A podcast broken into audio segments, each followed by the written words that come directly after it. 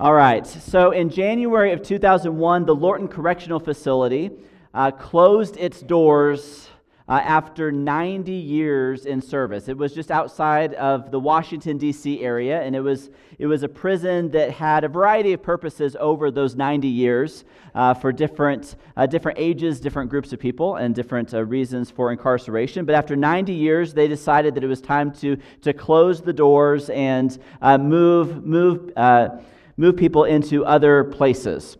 And so they closed up their doors and it just sat empty for a while until there was a plan to, to repurpose and reuse this facility. And so they had this proposal uh, for this uh, community center and this cultural arts center to move in. And they went through the process of, of renovating and changing and, and, and repurposing this space to, to create spots for artists, to create spaces for uh, different t- types of arts and, and activities to happen in this space. And so it really was uh, transformed. This place that had been a prison, a place that held people captive, a place with bars and graffiti and, and cold spaces became a space that was reused for, for aspiring artists and for the local community to enjoy. Uh, stages were set up for local theaters, and, and the prison yard became baseball fields and soccer fields. It was this incredible story of transformation. This place that once imprisoned now is a place of freedom. And so we're continuing on in our story through the book of Acts as we're looking at this early church. And we're going to, in the interest of time, skip over several of uh, several chapters, chapters 13, 14, and 15. And today we're going to be in, in chapter 16, where Paul has been commissioned to go out and bring the gospel to the Gentiles. He's, he's been traveling around He's been preaching the gospel, he's been planting churches, and this isn't going unnoticed. In chapter 14, we see this angry crowd stoning Paul and leaving him for dead. Quite the hazard of the ministry. Thank you for not stoning me. In chapter 15, Paul and his ministry partner Barnabas, they have a disagreement. Remember, we, we continue to see on through Acts both the divinity and the humanity of what's going on in the church. That, that, that things are going well, but even in the midst of that, there is conflict that comes out. And so in chapter 15, Paul and, and Barnabas have this disagreement and they go in different directions and go on in their different ministries. And then Silas joins Paul in this missionary work. They've been traveling around, strengthening the churches that have been planted, encouraging the churches that have been planted. And then Timothy joins them and Timothy is this interesting character whose mother is Jewish and father is Greek. And so, for this Gentile mission with Paul, we've got both of these dynamics together, both of these heritages together in Timothy as they go and continue to minister to the Gentiles. And so we're going to be in Acts chapter 16 today. Starting in verse 5, we get this statement here from Luke. He, remember, he has these different statements of, of the health of the church, of how things are going. He says, So the churches were strengthened in the faith and grew daily in numbers. Grew daily in numbers. So we continue to see the health and the life and the vibrancy of the church. And so, picking up in this first episode in verse 6. Paul and his companions traveled throughout the region of Phrygia and Galatia, having been kept by the Holy Spirit from preaching the word in the province of Asia. When they came to the border of My- My- Mysia, they tried to enter Bithynia, but the Spirit of Jesus would not let them. So they passed by and they went on to Troas. So, so, getting past all the weird names of places, we have this scenario here where Paul and his companions, Timothy and Silas and others, they're trying to go in a certain direction. They have a certain plan, they're, they're wanting to do certain things. Paul has been on a roll. He's been planting churches, and the church is growing and is being strengthened. And it's here that it stops. The Spirit keeps him from going where he wants to go. He wants to go into Asia, but the Spirit prevents him from going in this direction. And so it's frustrating for Paul and it's encouraging for me because even my best laid plans don't always work out well. And Paul had the same problem. That Paul had this great vision, this, this, this great plan to go into Asia with the gospel. Not a bad thing, right? But the plan just isn't working out. The path was not always clear for Paul. Now, we've heard the saying that, that God never shuts a door without opening another. And that may or may not be true. Sometimes it is true. But what is certainly true is we don't know how long it takes for that next door to open. That one door can shut and we're stuck in a long hall, not sure where the next door is that's going to open. And for Paul, he gets into this same scenario where the door is shut on Asia, but he keeps going and keeps trying to head east. And for 300 miles, he keeps trying to go east and has the door closed on him. And he tries to go east and has the door closed on him. And he continues on this 300 mile journey. This isn't a simple setback, this isn't just a one day kind of thing. And so, how many nights did he go where he, he just thought that the world, the, the thing was not working the way he wanted? He's, he's, he's going, What in the world is going on here? God, what do you want from me? I think I should be going to Asia, and, and there's all of these roadblocks. What do I do? And so sometimes the direction that we have happens through a process of elimination. We try to go through that door. Oh, that one's locked. We try to go through that door. That one's locked. And we try to go through that door, and that one is locked. And where is it that the Spirit is directing? And so he goes west to Troas, not east. And then something interesting happens. Verse 9. During the night, Paul had a vision of a man of Macedonia standing and begging him, Come over to Macedonia and help us. Macedonia is west, even further west, continuing the opposite direction that Paul wants to be going. But now he has a vision to go west. Verse 10 After Paul had seen the vision, we got up, we got ready at once to leave for Macedonia, concluding that God had called us to preach the gospel to them. Guess that plan going east is not working. We're going to listen to God and go west. From Troas, we put out to sea and sailed straight for uh, Samothrace. And the next day, we went to Neapolis. From there, we traveled to Philippi, a Roman colony and the leading city of the district of Macedonia. And we stayed there several days. On the Sabbath, we went outside the city gate to the river, where we expected to find a place of prayer. We sat down and began to speak to the women who had gathered there. One of those listening was a woman from the city of Thyatira named Lydia, a dealer in purple cloth. She was a worshiper of God. The Lord opened her heart to respond to Paul's message. And when she and the members of her household were baptized, she invited us to her home. And so Paul gets to Philippi, and where does he go? Typical of Paul, he would look for a synagogue, but there is no synagogue apparently in town, so they go outside of the walls of the synagogue, and there they find a group of people praying, a place of prayer by the river. He's looking, as he does in all the cities that he's been in, for fellow Jews to share this gospel with, to share this message with. And he sees women there and joins the women and begins sharing the gospel. And Lydia is there. Lydia, who is this business owner, this dealer of fine purple, this woman of the fashion industry, who is from Asia. And this is who Paul encounters. This woman from Asia who is doing incredible things with her business, independence. And she's there listening, this Gentile woman listening to hear what is being said. She's in this place of prayer as well, and God opens up her heart God opens her heart to respond to Paul's message.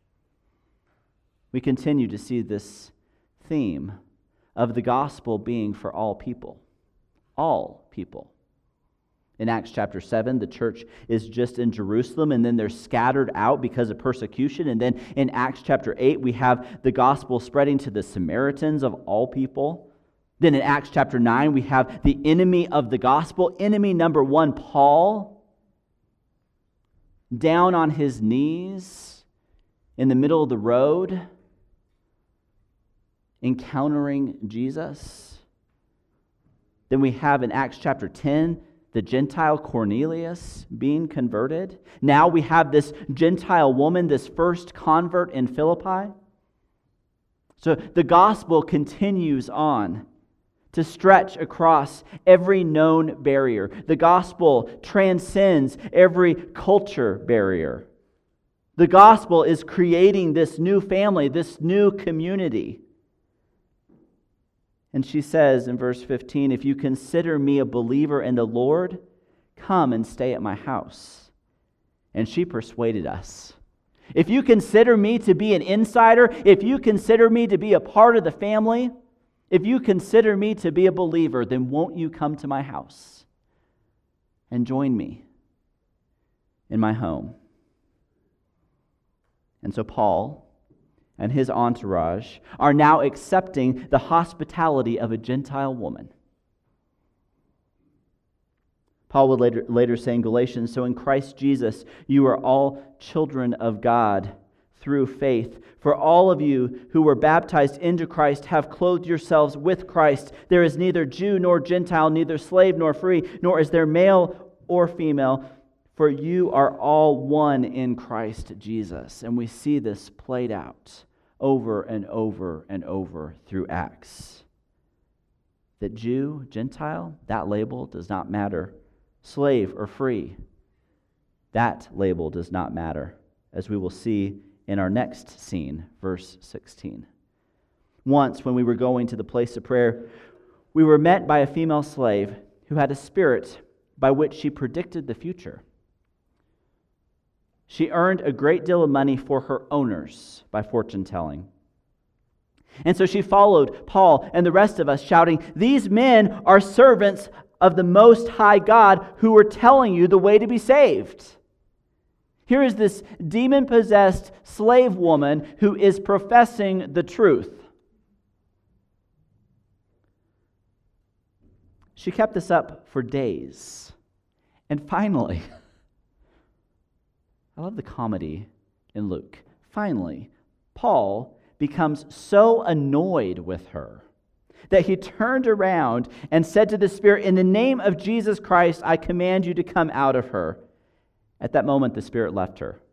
Days of this go by, where this woman is just following them around, shouting out the truth about who they are. And Paul finally is fed up with this and commands, in the name of Jesus, for the Spirit to leave.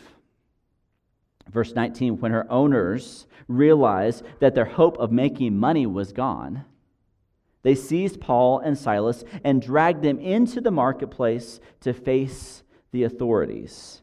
They brought them before the magistrates and said, These men are Jews and are throwing our city into an uproar by advocating customs unlawful for us Romans to accept our practice. And so now we have these slave owners who are profiting off of this demon possessed slave woman, and they're upset that their source of income is now compromised.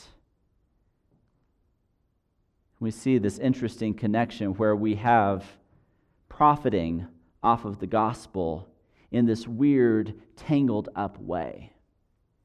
And how often do money concerns get in the way of doing what's right? How often do money concerns get in the way of, of freeing the captives, bringing release to those who are captive? When our owners, um, continuing in verse 22, the crowd joins in the attack against Paul and Silas, and the magistrates ordered them to be stripped and beaten with rods. And after they had, severe, had been severely flogged, they were thrown into prison, and the jailer was commanded to guard them carefully. When he received these orders, he put them in the inner cell and fastened their feet in the stocks. Now imagine that you're Paul. You've been trying to go to Asia, and the Spirit says no. The Spirit says go to Macedonia. And here he is in Macedonia and is now beaten and imprisoned. Something has gone wrong with this plan. This was not the way that I thought I would be traveling. And so here, Paul is being obedient to the direction that the Spirit is leading him. He has continued to proclaim the gospel faithfully, and now he is rewarded handsomely for it, right? No. He finds himself in prison. Now we have a third scene. About midnight, Paul and Silas were praying and singing hymns to God. And the other prisoners were listening to them. Suddenly, there was such a violent earthquake that the foundations of the prison were shaken. At once, all the prison doors flew open, and everyone's chains came loose. The jailer woke up when he saw the prison doors open. He drew his sword and was about to kill himself because he thought the prisoners had escaped. And Paul shouted, No! Don't harm yourself. We're all here. We're all present and accounted for. We didn't leave. The jailer called for lights, rushed in, and fell trembling before Paul and Silas. He then brought them out and asked, Sirs, what must I do to be saved? And so we have this jailer who is on duty. There is this earthquake, which is very clearly a sign of the divine, a sign of God working. There is an earthquake, all the doors fly open, and this jailer is convinced that he is going to be dead because the prisoners have escaped. And he rushes in and realizes that the prisoners are very much present and that God has very much moved to release them. And he falls on his knees and says, What must I do to be saved? What must I do to be freed? And they replied, Believe in the Lord Jesus, and he will and you will be saved, you and your household. Then he spoke, then, then they spoke the word of the Lord to him and to all the others in his house. At that hour of the night, the jailer took them and washed their wounds. Then immediately he and all the household were baptized. There has just been this earthquake. Everything has broken apart. Doors have slammed open, and the jailer takes these captives to his house. He washes their wounds. And then the entire household is baptized. The jailer brought them into his house. He set a meal before them. He was filled with joy because he had come to believe in God, he and his whole household. And so now, Paul and Silas are enjoying the hospitality of a Gentile jailer. Scene four. When it's daylight, all this has been happening at night. And when it's daylight, the magistrates sent their officers to the jailer with the order release them. Here they are enjoying a meal with the jailer, not in chains, not in the prison cell, and they have just received orders to be released. The jailer told Paul, The magistrates have ordered that you and Silas be released. Now you can go, go in peace. So now you're really released. God's really the one who did the releasing. But now we will release you. But Paul said to the officers, They beat us publicly without trial, even though we are Roman citizens, and they threw us into prison. And now do they want to get rid of us quietly? No, let them come do it themselves. Let them come and escort us out. And so the officers reported this to the magistrates. And when they heard that Paul and Silas were Roman citizens, they were alarmed, like really, really alarmed. And so they came groveling to appease them and escorted them from prison, requesting that they please leave the city. And after Paul and Silas came out of prison, they went to Lydia's house, where they met with the brothers and sisters and encouraged them. And so they once again enjoy the hospitality of Lydia, this woman from Asia, now in Philippi, who's taking care of Peter or Paul and Silas. So each of these scenes kind of build on one another. And there's a few themes that we see through this, challenges for us. And the first thing that this story really reminds me of is that the setbacks that we have can be setups for our mission in the future. That the things that are setbacks now, the things that look like a closed door, the things that are a closed door, the things in our lives that are not going the way we planned, that career that's not progressing the way you thought it was, that education that's not going the way you want it to, the, the relationship that is not continuing the way you want it to continue, the setbacks that we have in our lives can be setups for something else in the future. That when things are not going the way you planned, there's still a mission ahead of us that can be even greater than what we anticipated before. Paul's trying to head east. For 300 miles, he's trying to go east. And God keeps shutting the door, and, and it drives him to Troas and then to Philippi. And it's the Philippian church that ends up being the church that finances Paul's mission to Asia. It's this church in Philippi that becomes this major resource this major resource for Paul later on. Now, this really hits home for me um, for a variety of reasons. Especially in this December time, we are reminded that on December 23rd is Hope's birthday. And so we have stories of setbacks, stories of challenges, stories of uncertainty, stories of of falling and learning to crawl and learning to walk. And it's not how we planned and it's not how we anticipated. But I continue to believe that it is a mission and open doors that are available to us or her or somebody in the future. For us, we have been in this building project, this redevelopment campaign for, for way too long. where we, we think we have a plan for what to do with this property, and then we go down the path for that property or th- that plan, and then the doors are shut, and, and we wait in this long hallway wanting to know what's next, and then other doors open and close and open and close. And so, right now, we're sitting with this offer, this purchase agreement to, to sell this building so that we can build a new building across the streets contingent upon approval from Santa Fe for PED to approve this project. And who wants to wait for Santa Fe for anything? and so we get notification this last week that we have PED approval.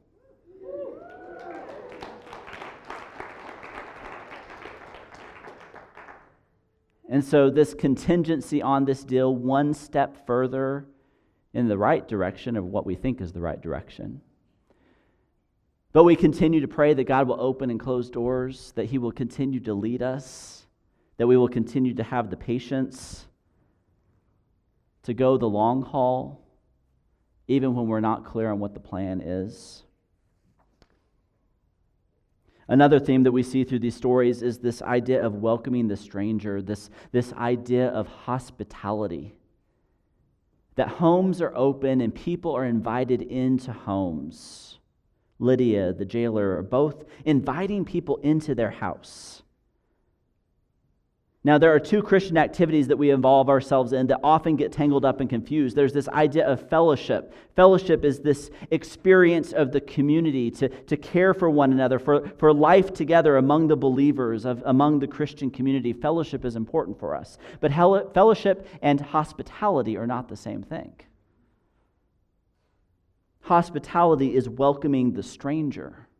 Hospitality is providing care and, and support and, and welcome to those who are not already a part of the community. It means welcoming people who are not like us. It's more than being friendly, it's more than shaking a hand, it's more than saying hi, but it's caring for the stranger. And sometimes those strangers become friends and those strangers become part of the family, but sometimes those strangers just, just stay strange and we continue hospitality. We continue to care and support others.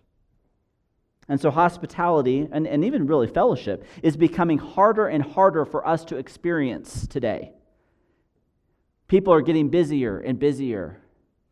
And we have Pinterest boards that tell us what the perfect meal should look like. And so we're afraid of perfectionism, so we don't open our homes to people because we're afraid of what is not perfect.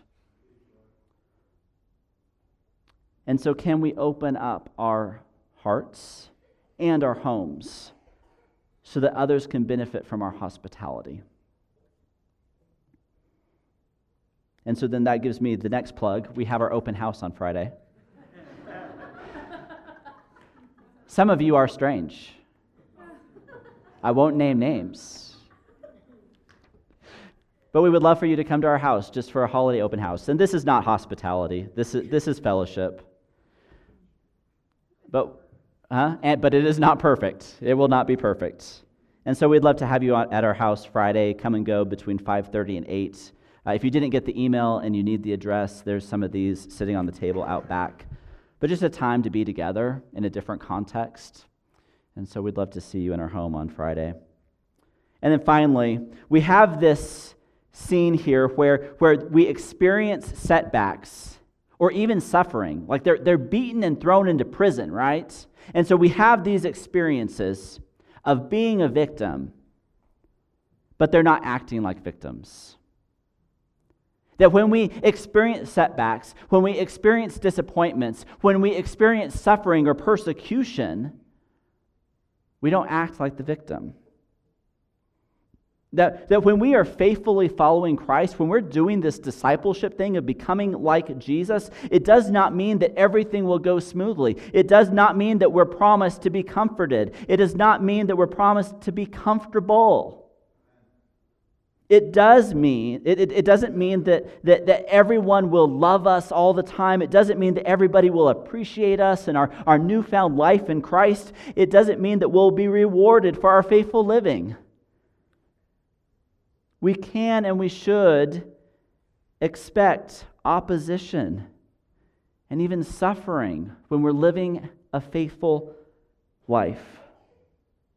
But how do we respond in the midst of those disappointments, in the midst of that suffering? We can respond with a victim mentality, but that's not what we see Paul do.